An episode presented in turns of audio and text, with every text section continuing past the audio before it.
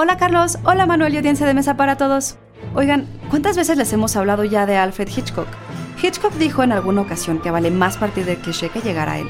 Después de todo, el cine de Hollywood recicla a menudo las tramas y situaciones de otras películas que con el tiempo se convierten en esas convenciones que todos los grandes cineastas usan para atraer a las audiencias. Pero ¿cómo hacía Hitchcock para escapar del cliché? Psy Institute.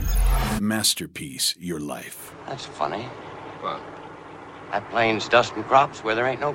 La escena del avión fumigador en North by Northwest es no solo una de las más memorables del cine de Hitchcock, sino además una de las secuencias icónicas del cine norteamericano.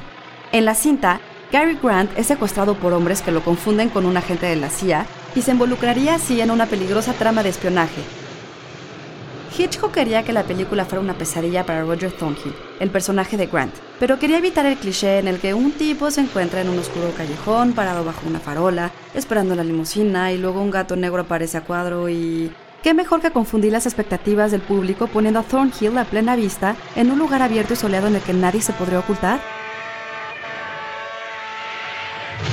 Sería un cliché concluir esta cápsula con una sesuda reflexión sobre la manera en que la tensión de la escena viene justamente de anticipar las expectativas del público, de sorprenderlo con lo inesperado.